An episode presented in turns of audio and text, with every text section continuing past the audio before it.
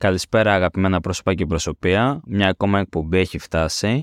Είμαστε στο live studio Λεωφόρης Δημοκρατίας 246 στο norokaredio.com και σήμερα έχουμε ένα ιδιαίτερο θέμα καθώς δεν ξέρω πόσοι από εσάς αναγνωρίζουν ή γνωρίζουν τι σημαίνει στρατηγικό management και πόσο μάλλον για ένα αντικείμενο όπως είναι η πολιτική. Γι' αυτό μαζί μου σήμερα έχω την Δέσποινα την Κάντα, Καλησπέρα, Δέσποινα. Καλησπέρα, Απόστολε. Καλησπέρα στους ακροατές μας. Α ξεκινήσουμε να συζητάμε γενικότερα, δηλαδή, τι είναι το στρατηγικό management, Δέσποινα; Α, λοιπόν, να ξεκινήσουμε λέγοντας βασικά ότι ε, το management επί της ουσίας ε, ασχολείται με τον προγραμματισμό, ε, με την οργάνωση, με τη διεύθυνση και τον έλεγχο και αυτό γίνεται προκειμένου η απόφαση να είναι αποτελεσματική και αποδοτική.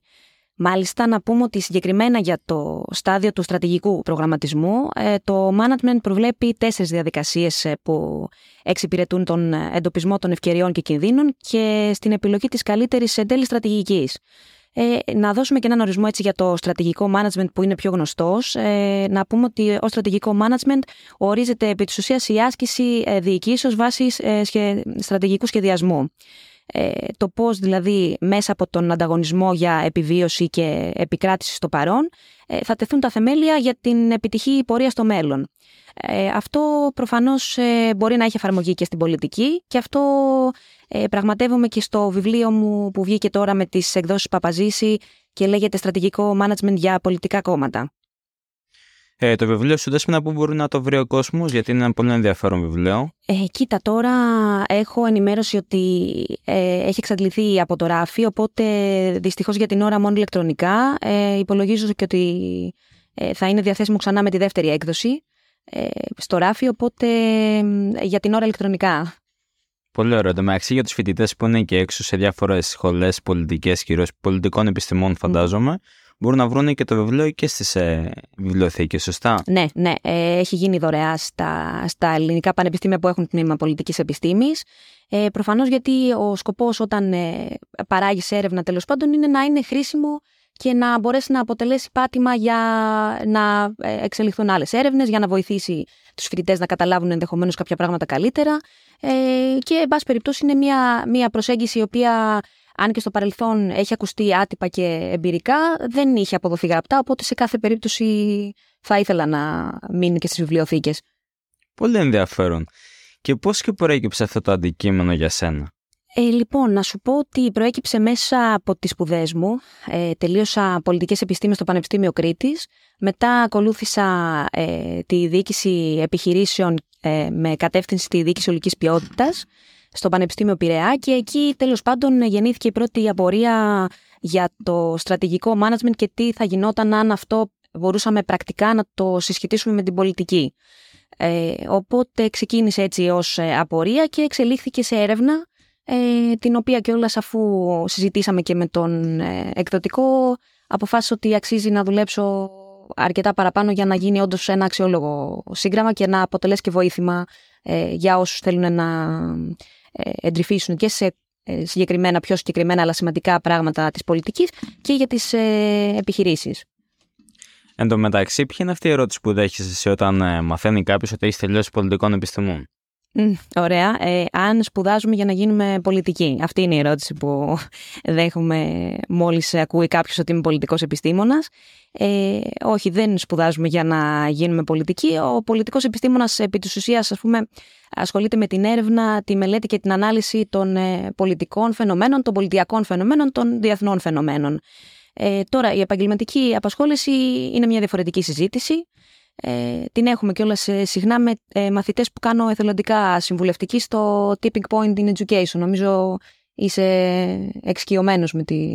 Ναι, εγώ το γνωρίζω. Απλώς πες κάποια πράγματα για το tipping point, γιατί έχει ενδιαφέρον όντως. Λοιπόν, ε, μέσω του tipping point, επί της ουσίας, ε, έρχονται σε επαφή ε, μαθητές κατά κανόνα λυκείου, αν θυμάμαι καλά, με άτομα που εργάζονται στο αντικείμενο που τους ενδιαφέρει για να ασχοληθούν στο μέλλον και όσον αφορά τις σπουδές τους και επαγγελματικά. Οπότε, αν κάποιος, ας πούμε, θέλει να γίνει πολιτικός επιστήμονας, θέλει να γνωρίσει τι είναι οι πολιτικές επιστήμες, για παράδειγμα, ε, έρχεται ένας μέντορας ε, σε επαφή με το σχολείο, βασικά έρχεται το σχολείο σε επαφή με το μέντορα, ώστε να εξηγήσει ο ίδιος που έχει σπουδάσει και εργάζεται και πάνω στο αντικείμενο, ε, στα παιδιά τι ακριβώς είναι αυτό που έχουν στο, που έχουν ως απορία τέλος πάντων ότι μπορούν να κάνουν στο μέλλον. Πολύ ωραία. Ε, και εσύ γενικότερα περισσότερο κάνεις mentoring στο κομμάτι της πολιτικής επιστήμης. Ναι, ναι, ναι πολιτικές επιστήμες. Ε, υπάρχουν και πιο γενικές απορίες, δηλαδή, ας πούμε, πώς θα πρέπει να ε, συσταθεί ένα βιογραφικό, ε, α, τι θα χρειαστεί, ας πούμε, να έχουν από soft skills και από hard skills σε διάφορα επαγγέλματα. Αλλά ο κάθε, το, το κάθε επάγγελμα, τέλος πάντων, έχει το μεντορά του, φαντάσου. Και για τους επιστήμονες που ουσιαστικά σπουδάζουν ε, πολιτικές επιστήμες, για πες μας κάποια πράγματα για το πόσο σημαντική είναι η έρευνα για αυτούς τους ανθρώπους και και η αξιόλογη έρευνα κιόλας. Ω πολιτικός επιστήμονας, για μένα το πιο σημαντικό είναι να παραμένεις ενημερωμένος, είναι να μαθαίνεις συνεχώς. Ε, και είναι επίσης πολύ σημαντικό στην έρευνα να λαμβάνεις υπόψη σου την ιστορία και, της, ε, και την νομική επιστήμη. Ε, αν θέλεις ε, τη γνώμη μου, ένα πολύ σημαντικό κομμάτι που αφορά την έρευνα γενικότερα ε, είναι να μην ε, υποκύπτεις αυτό που λέγεται μεροληψία της επιβεβαίωσης. Ε, αυτό δηλαδή σημαίνει ότι δεν θα πρέπει να αναζητάς ή να ερμηνεύεις πληροφορίες ή να ανακαλείς πληροφορίες ε, βάσει ε, της δικής σου άποψης. Αυτό δεν σημαίνει ότι δεν έχεις άποψη, ε, όμως δεν μπορείς ε, να, να, να ψάχνεις μέσω της έρευνας που κάνεις να επιβεβαιώσεις τις ήδη προϋπάρχουσες ε, ιδέες που έχεις εσύ για, ένα, για το θέμα τέλος πάντων που ερευνάς. Ε, Οπότε γι' αυτό και κερδίζουν και όλα σε εγκυρότητα οι έρευνες που αναφέρουν και τις δύο όψεις του νομίσματος, γιατί για κάθε θέμα υπάρχει, ένα, για κάθε επιχείρημα, μάλλον σε ε, μία έρευνα, υπάρχει και η απάντηση. Έτσι. Υπάρχει η κριτική που έχει δεχτεί. Ένα από τα σημαντικότερα κομμάτια ε, στην επιστήμη που και εσύ υπηρετείς είναι η επικοινωνία. Οπότε, ας πούμε κάποια πράγματα σχετικό, σχετικά με την επικοινωνία και τον ρόλο της στην πολιτική. Ωραία, κοίτα, ε, πράγματι η επικοινωνία έχει έναν πολύ σημαντικό ρόλο και πολυδιάστατο ε, στην πολιτική. Αυτό βέβαια έχει και τα θετικά του, έχει και τα αρνητικά του. Ε, επί της ουσίας η, η έννοια της επικοινωνίας, ε, η οποία για να είμαι ειλικρινής αισθάνομαι ότι ε, την περίοδο του COVID και μετά κάπως εξεχυλώθηκε, ε, μπορεί να χρησιμοποιηθεί για καλό, μπορεί να χρησιμοποιηθεί και για κακό. Α πούμε, όπως ένα κουτάλι. Μπορεί να το χρησιμοποιήσεις γιατί μαγειρεύεις φαγητό για να φας με την οικογένειά σου, μπορείς να το χρησιμοποιήσεις και για να ε, κάνεις χρήση ε, ναρκωτικών ουσιών. Ε, έτσι λοιπόν, αυτό ισχύει και για την ε, επικοινωνία. Ε, ένα σχόλιο, αν θέλεις τώρα, για τον τρόπο χρήσης της, ε, στις μέρες μας, είναι ότι Υπάρχει λόγος που λέμε ότι κάποιες ε, πληροφορίες ε, είναι και πρέπει να παραμένουν απόρριτες. Ε, για παράδειγμα, όταν λέμε ας πούμε, να χυθεί άπλετο φως για να μην συγκαλυφθεί το τάδε έγκλημα, ναι, δεν διαφωνούμε, πρέπει να χυθεί άπλετο φως, απλά πρέπει να χυθεί άπλετο φως τη σωστή στιγμή.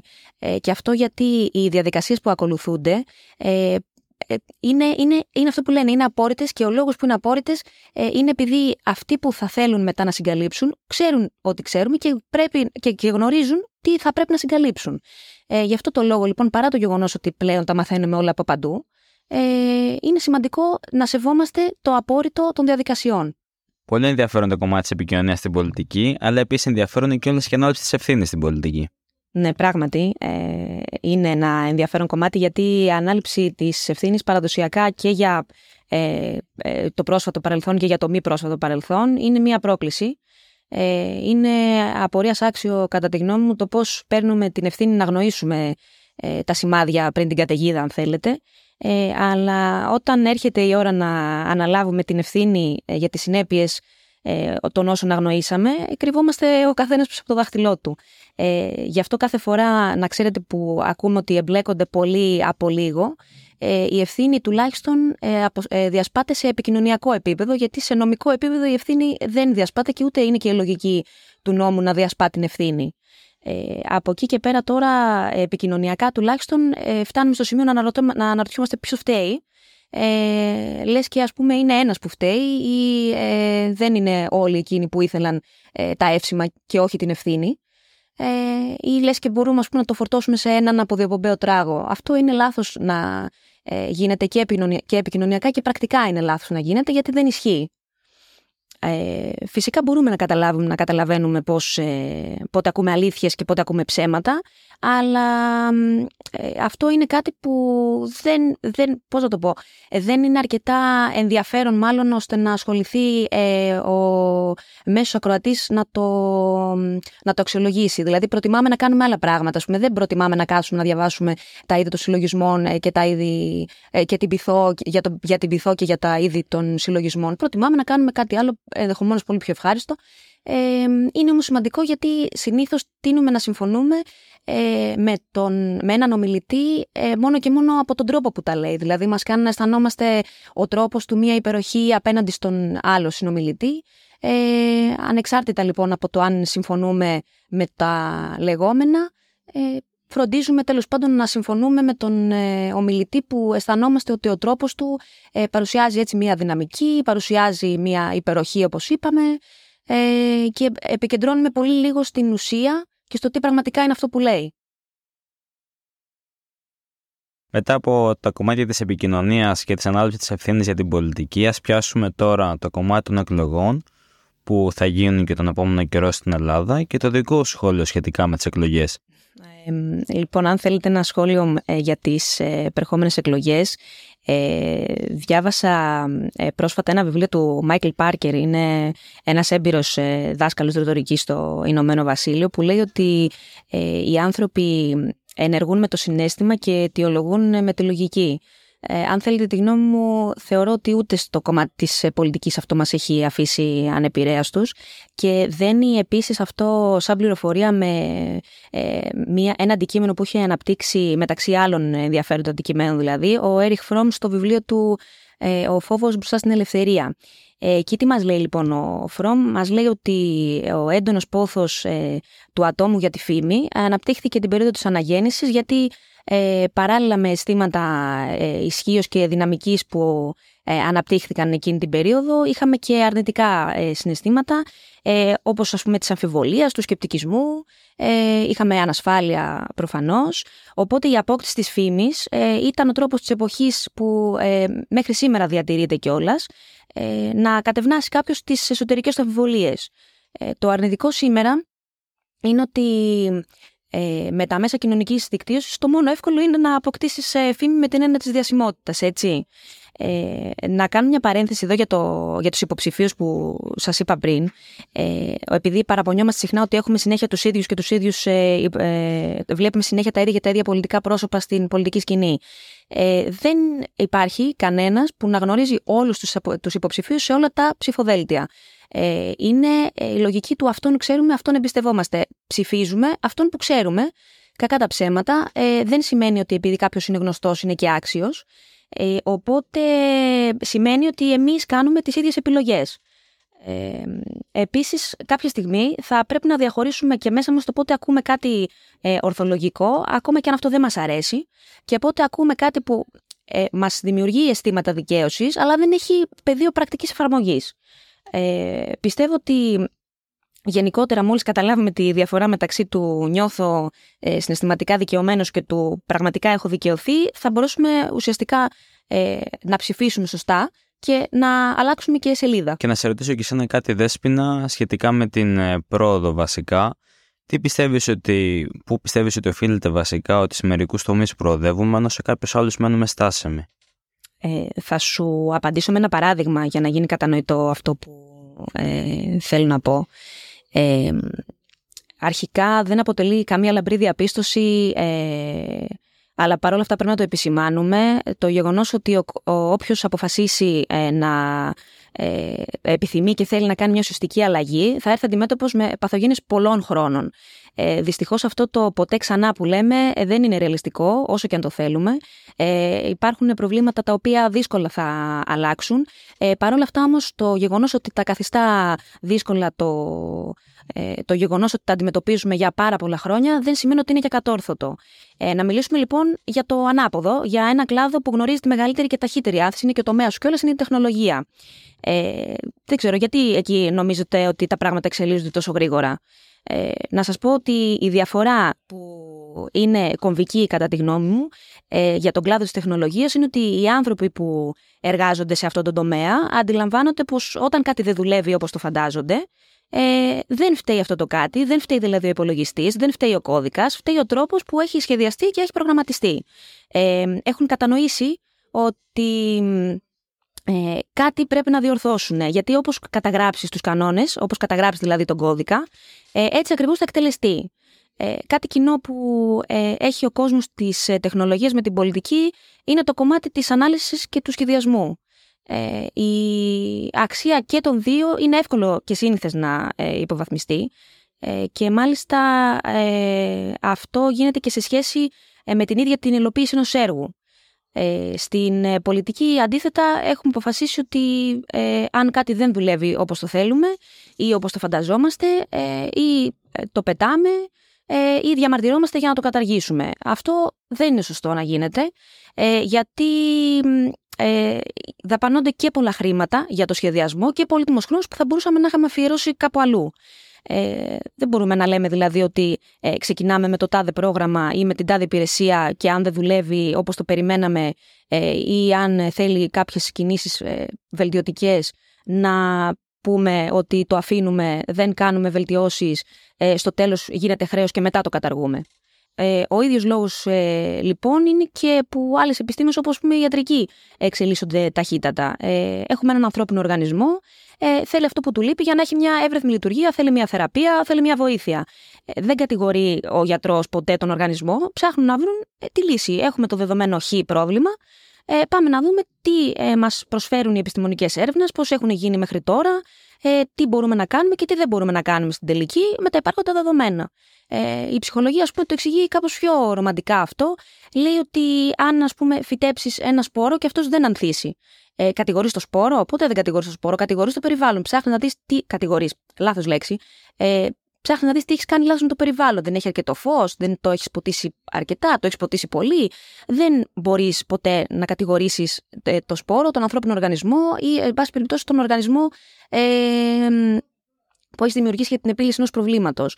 Η ιδέα δεν είναι απαραίτητα κακή, απλά ε, στην πολιτική ε, έχουμε αυτό που λέμε πολύ συχνά στις διαπραγματεύσεις, τη μεροληψία της αμετάβλητης ε, πίτας. Αυτό ε, σημαίνει ότι πιστεύουμε ότι η πίτα είναι σταθερή και ότι για να κερδίσουμε εμείς πρέπει να χάσει κάποιος άλλος, το οποίο προφανώς και δεν ισχύει. Επομένως, και ένας λόγος όπου δεν προοδεύουμε είναι ότι ουσιαστικά δεν αξιολογούμε τις καταστάσεις. Ναι, ναι. Αυτό είναι αλήθεια. Ε, γενικά είναι μια μεγάλη συζήτηση που έχει ξεκινήσει γύρω από την αξιολόγηση. Ε, να σας φέρω ένα παράδειγμα για να ε, γίνει κατανοητό και αυτό. Ε, δύο εβδομάδες πριν, ε, ημέρα Δευτέρα, είχαμε πορεία από τους εκπαιδευτικούς κατά της ατομικής αξιολόγησης. Ε, μόλις δύο μέρες μετά, την Τετάρτη, είχαμε την πορεία που έγινε για τα θύματα του σιδηροδρομικού δυστυχήματος στο Ατέμπι, ε, ίσως επειδή δεν έγινε αξιολόγηση ε, ποτέ πουθενά σε κανένα και σε τίποτα. Ή ακόμα χειρότερα, έγινε ε, αξιολόγηση, υπήρξε αρνητική αξιολόγηση και παρά τα αυτά δεν ελήφθησαν τα κατάλληλα μέτρα. Ε, τώρα και οι αντιδράσεις ε, για το θέμα αυτό ξεκινούν φυσικά από το κοινό παρανομαστή όλων των αντιδράσεων, από την έλλειψη εμπιστοσύνης. Σου λέει ποιος θα αξιολογήσει ποιον. Δεν υπάρχει εμπιστοσύνη δηλαδή ότι θα γίνει αυτή η αξιολόγηση καθολικά οριζόντια και αμερόληπτα ε, και δεν θα καταντήσει και αυτό ένα χανές πεδίο αλληλοεξυπηρετήσεων. Ε, αν θέλετε τη γνώμη μου, ε, αυτό μπορεί να ρυθμιστεί μόνο από ανεξάρτητη αρχή. Θα είναι χρονοβόρο, θα είναι δύσκολο, αλλά και πάλι πιστεύω ότι δεν θα είναι ακατόρθωτο. Ε, εννοείται βέβαια πως ε, συνοδεύεται με την ε, μέτρηση της αποδοτικότητας, γιατί αν δεν ξέρουμε, ε, αν δεν έχουμε μετρήσιμα στοιχεία, αν δεν έχουμε νούμερα, δεν ξέρουμε τι να βελτιώσουμε. Δεν ξέρω για ποιο λόγο γίνεται η συζήτηση, άμα δεν υπάρχει κάτι ε, σε νούμερο να δούμε. Ε, οπότε, ε, συγκεκριμένα για μένα τώρα για την παιδεία, ε, έχω δει και από τις συζητήσεις που έχω κάνει ότι υπάρχουν πολλά προβλήματα ε, που συντελούν στην αντιμετώπιση αυτή που έχει η αξιολόγηση. Ε, αλλά να σας πω την αλήθεια δεν είναι της παρούσης. Σήμερα Δέσποινα μάθαμε φανταστικά πράγματα, ειδικά στο κομμάτι της πολιτικής και τις πολιτικές επιστήμες και επειδή θα ακούνε και φοιτητές, πέρα ότι πρέπει να πάρουν το βιβλίο να διαβάσουν για το στρατηγικό management για πολιτικά κόμματα ε, από εκδόσεις Παπαζήση, θα ήθελα να πω κιόλας ότι δώσε ένα σχόλιο γενικότερα σαν δέσποινα για αυτά που είπαμε και για τους ε, ανθρώπους που μας ακούνε και για να κλείσουμε έτσι το επεισόδιο σήμερα και να πέσουν αυτά τα προσωπία. Ότι χάρηκα πολύ τη συζήτηση κι εγώ. Ε, να σας πω ότι ε, ίσως στην πολιτική να μπορούσαμε να γίνουμε λίγο πιο υποστηρικτικοί ε, μεταξύ μας γιατί επίσης ένα άλλο πολύ αρνητικό είναι ότι σε άλλους κλάδους υπάρχει ε, πολύ μεγάλη αλληλοϊποστήριξη ε, και γι' αυτό και όλες επιτυχάνουν άλλοι κλάδοι πολύ περισσότερο. Εντάξει είναι βέβαια διαφορετικά τα αντικείμενα αλλά η φιλοσοφία είναι ίδια. Ε, θα ήθελα να παρατηρήσω, να υπογραμμίσω μάλλον αυτό, ότι ε, αν υπάρχει κάποια ιδέα, ε, δεν είναι προφανώς ότι τα έχουμε κάνει όλα τέλεια και δεν χρειαζόμαστε άλλες ιδέες. Ίσα ίσα είναι και περίοδος που υπάρχει πρόσφορο έδαφος για να, να αξιοποιηθούν αυτές οι ιδέες και νομίζω πως είναι ώρα να το κάνουμε. Πολύ ωραία. Οπότε, αν έχετε μια ιδέα, διαδώστε την, προσπαθήστε να την πετύχετε κιόλας. υπάρχει χώρος πλέον και μέχρι την επόμενη φορά ας πέσουν τα προσωπία.